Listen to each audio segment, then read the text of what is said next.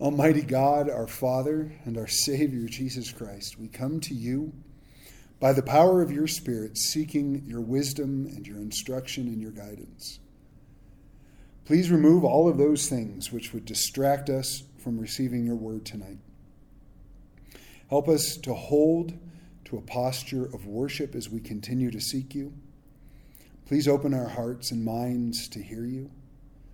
We give you glory, Father, Son, and Spirit, the one true God, who has been, is now, and forever will be. We pray in Jesus' name and for Jesus' sake. Amen. Last week, we saw God dealing with Elijah after his lapse of faith. And we learned, I hope, some valuable lessons about how a lapse of faith does not end our relationship or usefulness before God. We also talked about the importance of rest and getting alone with God, and then, when it's time, getting back to the purpose for which God has created us. Today, Lord willing, we're going to make it through chapters 20 and 21. Um, man, I hope we make it through chapters 20 and 21. If we don't, we don't. But that's the plan because Ahab is going to get worse, then he's going to repent. That was smooth, right? Nobody noticed? First Kings chapter 20 verse number 1. Now Ben Hadad, no, just so you know, um, I'm reading Hold on one second. I just got to make sure I'm right. Yeah, I'm reading all the way up to verse 30. All right, so just keep that in mind. I'm going to read a big section. Uh, so now Ben Hadad, the king of Syria, gathered all his forces together. 32 kings were with him with horses and chariots, and he went up and besieged Samaria and made war against it. Then he sent messengers into the city to Ahab, king of Israel, and said to him, Thus says Ben Hadad, Your silver and your gold are mine your loveliest wives and children are mine. And the king of Israel answered and said, My lord, O king, just as you say, I and all that I have are yours. Then the messengers came back and said, Thus speaks Ben Hadad, saying, Indeed, I have sent to you, saying, You shall deliver to me your silver and your gold and your wives and your children, but I will send my servants to you tomorrow about this time, and they shall search your house and the houses of your servants, and it shall be that whatever is pleasant in your eyes, they will put in their hands and take it. So the king of Israel called all the elders of the land and said, Notice, please, see how this man seeks trouble. For he sent to me for my wives, my children, my silver, and my gold, and I did not deny him. And all the elders and all the people said to him, Do not listen or consent. Therefore he said to the messengers of Benhadad, Tell my lord the king, all that you sent for to your servant the first time I will do, but this thing I cannot do. And the messengers departed and brought back word to him. Then Ben Hadad sent to him and said, The gods do so to me, and more also, if enough dust is left of Samaria for a handful for each of the people who follow me. So the king of Israel answered and said, Tell him, let not the one who puts on his armor boast like the one who takes it off. And it happened when Ben Hadad heard this message, as he and the kings were drinking at the command post, that he said to his servants, Get ready. And they got ready to attack the city. Suddenly a prophet approached Ahab, king of Israel, saying, Thus says the Lord Have you seen all this great multitude? Behold, I will deliver it into your hand today, and you shall know that I am the Lord.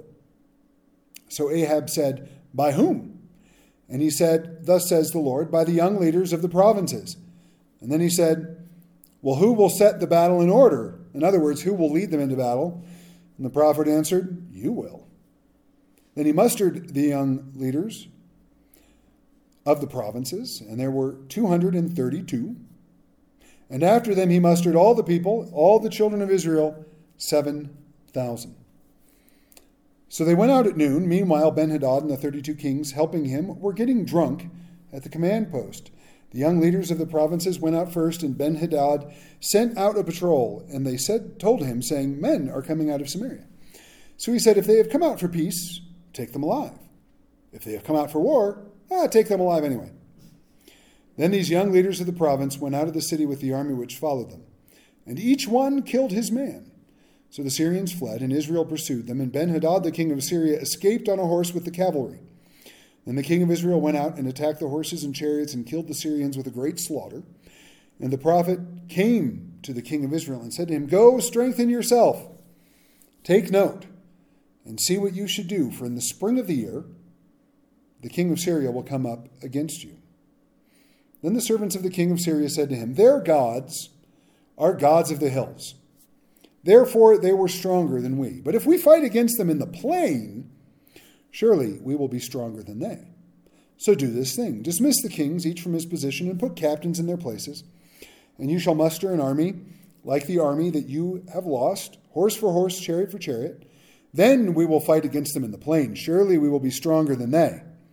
And he listened to their voice and did so. So it was in the spring of that year that Ben Hadad mustered the Syrians and went up to Aphek to fight against Israel. And the children of Israel were mustered and given provisions, and they went against them. Now the children of Israel encamped before them like two little flocks of goats, while the Syrians filled the countryside. Then a man of God came and spoke to the king of Israel and said, Thus says the Lord. Because the Syrians have said, The Lord is God of the hills, or Jehovah is God of the hills, but he is not the God of the valleys, therefore I will deliver all this great multitude into your hand, and you shall know that I am Jehovah. And they encamped opposite each other for seven days. So it was that on the seventh day the battle was joined, and the children of Israel killed 100,000 foot soldiers of the Syrians in one day. But the rest fled to Aphek into the city then a wall fell on 27,000 of the men who were left. It's a big wall, yeah. And Ben Hadad fled and went into the city, into the inner chamber. So here we're given two battles between Ben Hadad and the Syrians with the Israelites. These 32 kings, uh, they were likely vassal kings, they were not necessarily rulers of major nations. In the first battle, Ahab tries to avoid the fight by consenting to the first round of demands.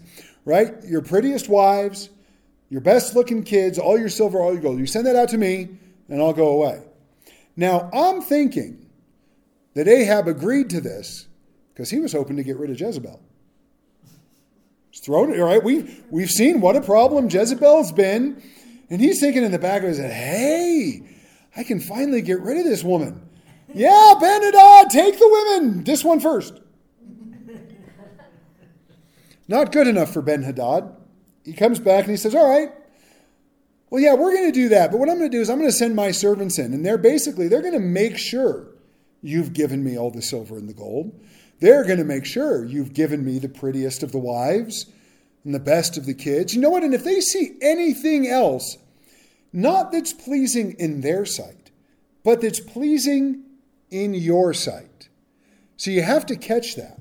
Right? If they see anything that you care about, they're going to take that as well. And Ahab goes, Wow, that doesn't sound right. So he calls his council, right? He calls the elders of Israel, and they said, No, this is a bad idea. Right? And Ahab, clearly, this guy just wants a fight. So, uh, and the, the, the, the elders say this is a bad idea. So he tells him, Nope, we're not going to do that. I told you I'd do the first thing. I'm not doing the second thing. And Ben Hadad says, Fine. I'm going to take everything to the point that there's not even going to be a handful of dust left for every person. Right, that's quite the threat. And I don't know where Ahab got the chutzpah. Right? He's Jewish. We got to use chutzpah. Because he responds and he says, You know what? Don't brag when you're putting your armor on, like the one who takes it off. Essentially, he said, don't brag when, when you're going into battle as though you've come home victorious. Because right? that hasn't happened yet. Prophet shows up and says, All right, Ahab, you're going to go out and you're going to defeat the Syrians. And Ahab says, All right, well, who's going to go out? And he says, The young men. And he says, Well, who's going to lead them? You are. And so they go out he sends the young men, these 200, what was the number? 232, if I'm correct? Sends them out, and they've only got 7,000 men, right? And as they're going out, Ben Hadad hears about it. He goes, You know what? If they've come out for peace, take them alive. If they've come out for war, I'll take them alive too. Right? And you have to keep in mind, he's drunk. Right? He's, he's, they've been drinking for who knows how long. And they go out, each one kills his man, and they flee. So what happens? They get home, and all of his counselors go, Ben Hadad hears the problem. Their God, this Jehovah, he's a God of the hills. So as soon as we picked a fight in the hills, there, that's where they're strong because their God's a God of the hills. So this is what we're going to do. We're going to go back and we're going to fight them in the valleys because their God can't be a God of the hills and a God of the valleys. We're going, we're to talk about that in a moment. So they changed locales. And God says, Oh, really?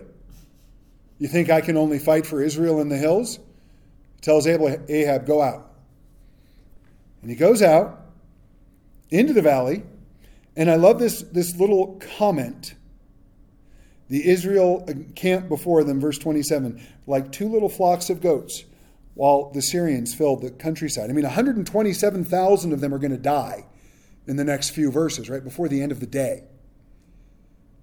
Well, the last army that he mustered was 7,233 people 7,000 men, 232 young leaders, and Ahab. So I can't imagine they have many more this time. So you're talking one tenth, maybe? Not even that, probably one seventh of the military force. And God says, I got it. So he sends them out. They wait seven days. They go to battle, and the children of Israel kill 100,000 foot soldiers. They flee, and some big wall because God wasn't happy with the 100,000 that were already dead. He decided 27,000 more needed to die, and he flicks a wall over on them and crushes them to death. Because why? Well, he's the God of the hills, not the God of the valleys. Big mistake. Don't ever, ever underestimate God. Now, I'm going to point out a couple things and then we'll move forward. The first thing I'm going to point out is that I am absolutely amazed at the grace and patience of God. Right? The testimony we have of Ahab so far is that he has done more evil in causing Israel to sin than anyone who came before him. That's the testimony we have of Ahab, bringing in Baal worship, causing the children of Israel to, to fall before these false gods, allowing his wife to murder thousands of people. And God says, I'm going to take care of this so that you'll know that I'm the Lord. Right? He says it twice before each battle. So that you will know that I am Jehovah. And this just speaks to me of his grace and his patience. He could have just killed Ahab, but instead he's speaking to him.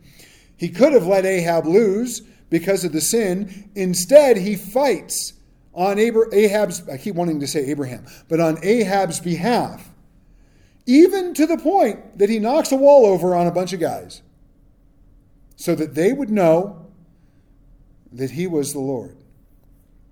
It doesn't really work. Ahab um, doesn't, well, Ahab does repent, but the nation doesn't. We're going to get to that in a bit. Psalm 86:15 says this, "But you, O Lord, are a God full of compassion and gracious, long-suffering, and abundant in mercy and truth." I was having a discussion with a pastor friend of mine this morning, and I said, "You know, I am fully convinced, uh, not just because I believe the Bible teaches this, but based on experience, that God's grace and patience is inexhaustible." Now, when you go to Romans chapter 1, for those who have rejected Christ, he says that he will give them up to the debased mind. He'll give them up to their sin if they constantly choose to reject him. But if God's grace wasn't limitless, if his patience wasn't endless, he would have flicked a wall over on me a long time ago. It's just incredible. It's one of the beautiful things. This is totally off topic, but it's one of the beautiful things about coming to a place as a follower of Christ where you understand that there's absolutely nothing you can do to earn it. There's absolutely nothing you can do to deserve it. Right? If you have a really good day, right? You spend three hours in prayer, you share the gospel with 482 people, and 97 of them get saved, and you feed the poor, and you wash the feet of the homeless, and you build houses, right? This is a big day, right? And you go to bed that night, and then the next morning, you get up and you cuss out the guy on the freeway, and, and you, you freak out on your boss and quit your job, and then you get home and scream at your wife, and and and you you you you know you spank one of your kids when they didn't deserve to get spanked and then you go out and you crash your car because you got drunk God loves you the same at the end of each of those days. It does. Job learned that the hard way, didn't he? But God loves you just as much at the end of each of those days. Now, granted, he's going to be a little more pleased with the first day, and he's going to expect repentance, and there's going to be consequences for the second day, but it doesn't change his love. It doesn't change that how much he loves us. And when we get to a place as followers of Christ um, I'm going to flip over to Hebrews 4 real quick. Uh, when we get to a place as followers of Christ where we understand that, where we understand that there's nothing we can do to earn his love, there's nothing we can do to, you know, garner his favor toward us, it is such an incredible thing. I'm in Hebrews chapter 4 and I'm looking at verse 9 and 10. It says, There remains therefore a rest for the people of God. For he who has entered his rest, entered God's rest, has himself also ceased from his works as God did from his. Now, this doesn't mean we don't do good works. It means we understand that we know, and we're no longer trying to work in order to earn God's favor or to try to earn or deserve our salvation. We are his beloved. That is such an incredible thought to me. I think where we get in trouble um, is not that we can't make a mental assent to the fact that, as First John tells us, God is love, right? We love people. I love my wife. I love my kids. I love all of you, uh, right? We love people, but we are not love. That is not our defining characteristic. We can hate, we can be cruel, but God is love. It is his character to love us, it's just who he is. And because of that, that love doesn't change because God's character doesn't change. Now, there are some out in the world of Christendom who are very, very wrong, who will say, well, but God only loves Christians. No.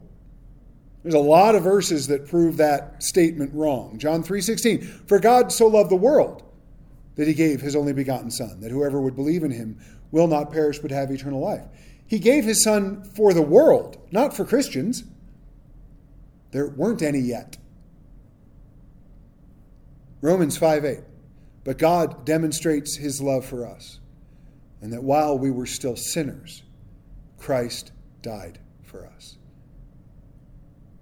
That's a demonstration of his great, great love for each and every one of us. That while we were still sinners, Christ died. And so our problem is not making a mental assent to the fact that God is love or the fact that God loves us. Right? We can go, well, yeah, I know God loves me. I think our problem comes that we have a hard time receiving it. Right? And mentally understanding it and receiving it are two different things. And most people say, well, I'm a Christian. Of course, I've received the love of God. Are you still trying to perform? Are you still trying to impress? Because if you are, then you haven't. May, I'm not saying you're not saved, right? Don't, don't take that from this statement. I'm not saying you're not saved.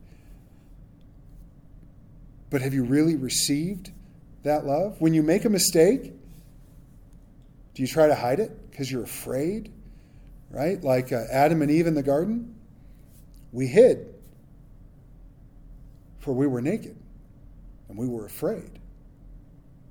That reminds me of another really bad joke. Pastor was doing, he was calling on folks from the church. And he came to one house and knocked on the door. My wife already knows the joke. Came to one house and he knocked on the door and, and nobody answered. So he left his card and on the back he wrote, and I don't remember the exact reference, it's in Revelation chapter 3. You know, behold, I stand at the door and knock, and if anybody will let me in, I will come in and eat with him. The next Sunday, when the offering was taken up, the, the folks counting the offering got his card back. And he went, the, you know, they gave it back to the pastor, and there was a different scripture reference from Genesis chapter 3, which said, Behold, I heard you, but I was naked and afraid. Anyways. But we have to come to that place where we rest from our works, where we stop thinking that we have to impress God and truly receive His love, truly understand that we are, as followers of Christ, the beloved children of God. And to help other people understand that they are loved more than they could ever possibly imagine. And doesn't matter how much they reject Him, He will continue to love them. Now, the character of God being love does not negate the character of God being just. Right? Those two things can exist. That's why Jesus died on the cross, so he could remain just and extend to us his incredible love. But for those who reject it, just like we need to receive the love of God for us, for those who reject that love, they will then receive the justice of God. Second thing I want to point out. Yeah, we're not getting through two chapters. Second thing I want to point out is it's very interesting how these people localized their gods, right? They, they think, well, there's a god of the hills, so we got to fight in the valleys because our gods are gods of the valleys, right? And then they have gods of the forest and they have gods of the water and so on and so forth. I recently read an article about a Sherpa right? And not, not the folks who own the restaurant here in town, but, but a real Sherpa who's a mountain guide in the Himalayas. And he currently holds the record for making the summit of Mount Everest. Uh, I think he's made the summit of Mount Everest 28 times, if I remember that correctly. Well, he'll do it two or three times a year, leading people who pay him large sums of money to take them up to the top of Mount Everest. Um, during this interview, right, that, this article was based on an interview with the man, he talked about, you know, they're like, well, what's the secret to your success? Or how do you how do you peak the highest mountain in the world 28 times? And he's like 50, um, he's in his 50s now. And he's like, oh, well, prayer. Right? Sounds good, doesn't it? It's not. He believes that Mount Everest is a goddess and that the goddess dwells in or on Mount Everest. And so he says before he starts every expedition, he prays and asks forgiveness for stepping upon his goddess. And he prays to the mountain throughout the whole you know, journey to the top. And he says, when I get there and everybody else, you know, the people I'm guiding, they run up to the top, he says, I fall on my knees. And I thank the goddess for letting me make it before I actually step on the summit. Because he thinks his God lives in a mountain or goddess. I think people can do this too. Even today, right? We know clearly can be doing today, but I think people can, even Christians can do this right? We have you ever heard people, well, I just can't wait to go to church and experience the presence of God? There's nothing special about this building. What makes the building special is that God is here. But you know what? When when oh gosh, I almost said something kind of crude. When you're in the restroom, do you know God's there too? When you're taking a shower, When you're outside cleaning up after your dogs, God is there too. When you're sitting in your recliner praying in the morning, God is just as much there as He is here right now. Um, that's part of Him being omnipresent, right? He can't help but be everywhere all at once. Then, as followers of Christ, Jesus promised us that the Father, that He and the Father would make their home in us. And we know that they do that by the indwelling of the Holy Spirit. And that's why the Bible says that we are the temple of the Holy Spirit up in 1 Corinthians chapter 6. Does that sound right to anybody? Because that's not in my notes. All right, Emil said it's right. So if it's not right, it's Emil's fault. No. Um, but that we are the temple of the Holy Spirit. And so we don't localize our, our God. We, we don't say that, well, you know, I'm, I'm going to go to church because I really need to be in the presence of God. No, no, you don't. You want to be in the presence of God? You are. Our problem is not whether or not we're in the presence of God, our problem is our awareness of it. And I think in order to find awareness in the presence of God, we have to be still before Him. We have to be quiet. We have to listen. In Acts chapter 17, verses 22 through 28, Paul addressed this idea of localized gods when he preached the gospel to those in Athens. It said Paul stood in the midst of the Areopagus and said, Men of Athens, I perceive that in all things you are very religious. For as I was passing through and considering the objects of your worship, I even found an altar with this inscription To the unknown God. Therefore, the one whom you worship without knowing, him I proclaim to you God, who made the world and everything in it, since he is Lord of heaven and earth, does not dwell in temples made with hands, nor is he worshipped with men's hands, as though he needed anything, since he gives to all life, breath, and all things. And he has made from one blood every nation of men to dwell on all the face of the earth, and he has determined their pre appointed times and the boundaries of their dwellings, so that they should seek the Lord in the hope that they might grope for him and find him, though he is not far from each one of us. For in him we live and move and have our being. Such a gorgeous statement. Because it doesn't matter where you are, and it doesn't matter what you're doing. God is there. Now, depending on where you are and what you're doing, that might be a, a, a bit of a frightening thought. Um, but most of the time, I think it's a really reassuring thought. Hey, we made it to verse 31. Then the servants, then his servants said to him, right, and this is Ben Hadad, because the end of verse 30, Ben Hadad fled and went into the city into an inner chamber. And his servant said to him, Look, now we have heard that the kings of the house of Israel are merciful kings. Please let us put sackcloth around our waists and ropes around our heads and go out to the king of Israel. Perhaps he will spare your life. So they wore sackcloth around their waists and they put ropes around their heads um, and came to the king of Israel and said, Your servant Ben Hadad says, Please let me live. And he said, Is he still alive? He is my brother. No, he's not. Ahab. Now the men were watching closely to see whether any sign of mercy would come from him, and they quickly grasped at this word and said, Your brother, Ben Hadad. So he said, Go bring him. Then Ben Hadad came out to him, and he had him come up into the chariot. So Ben Hadad said to him, The cities which my father took from your father I will restore and you may set up marketplaces for yourself in Damascus, basically opening trade between their countries, as my father did in Samaria. Then Ahab said, I will send you away with this treaty. So he made a treaty with him and sent him away. I want you to notice something. Before he went out to war the first time, Ahab followed the instructions of God. Before he went out to war the second time, Ahab followed the instructions of God. Here, he doesn't ask. God never told him to make a commandment, or a commandment, never make, um, never commanded him to make a treaty with Ben Hadad. That never happened. And Ahab never asked. Right? This is reminiscent of Joshua making uh, a, a, a, treaty with the Gibeonites.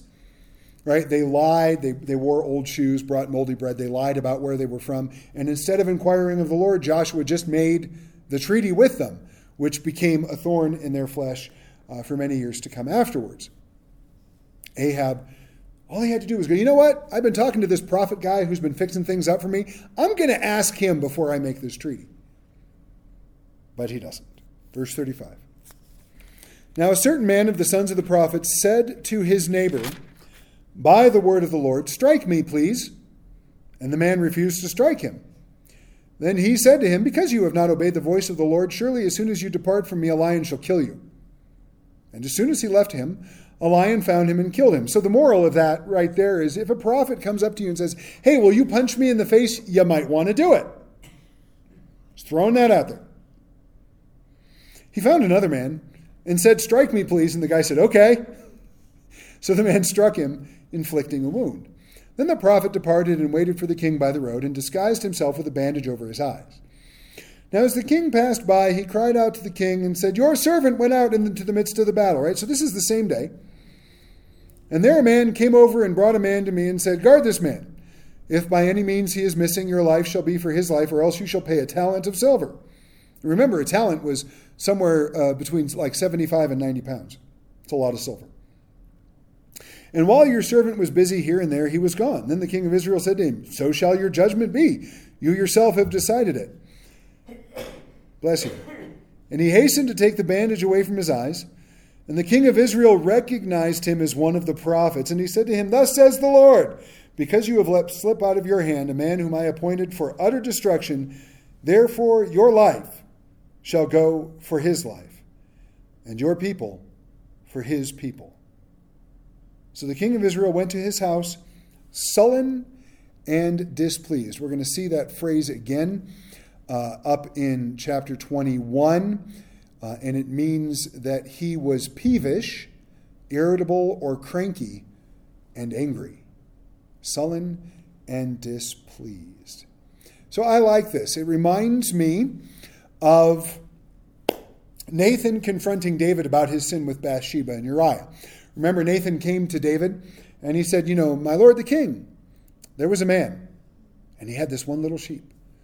And he loved this sheep like his own child. The sheep even slept in his own bed with him. And he had a neighbor, and his neighbor was very wealthy, and he had flocks and herds. And the wealthy neighbor had a, had a visitor come. And instead of taking from his own flocks and herds, he took this one little lamb and he slaughtered it. And David said, Well, that man deserves to die. And Nathan looked at him and said, You are the man. God has given you everything, and yet you took Bathsheba and murdered her husband. And David's response was, Oh, crap. All right, it doesn't say that in the Bible, but that was his response. Go read, you know, Psalm 51. That was his response. Not that's not a biblical word, but that was his response. And in that, he did come to a place of repentance. Now, God had given Ahab great victory. He had appointed Ben Hadad for destruction, which will happen later. But Ahab failed to do it. So if or when we fail to do what God asks of us, I do believe he'll still accomplish what he wants to accomplish because he's God. But I think then we miss out on what he could have accomplished through us. Think of Esther.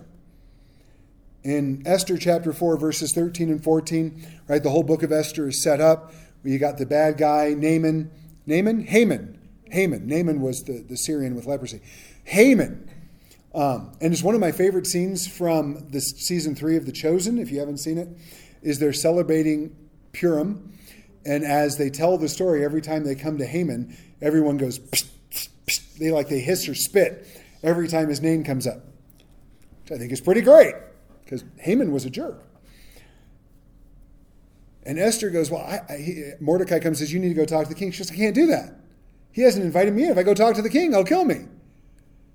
And Mordecai told them the answer. And he, he says, Do you think in your heart that you will escape in the king's palace any more than all the other Jews? Because really, you think because you have a fancy house, you're going to get away? He says, if you remain completely silent at this time, relief and deliverance will arise for the Jews from another place, but you and your father's house will perish.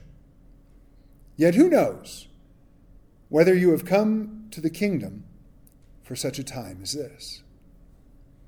And I appreciate that. I meet a lot of people, and I'm, I, am i am going to close with this. Well, I'm going to make first this prophet. Jewish tradition says it's Micaiah, who we will actually meet in chapter 22, so we won't meet him. Uh, please read ahead, um, but we won't meet him in an official capacity. But Jewish tradition says it's the same prophet. Um, but who knows whether you've come to the kingdom for such a time as this? I meet a lot of people that struggle with where they're at. And I'm, I'm not pointing fingers or judging because I've done it too many times.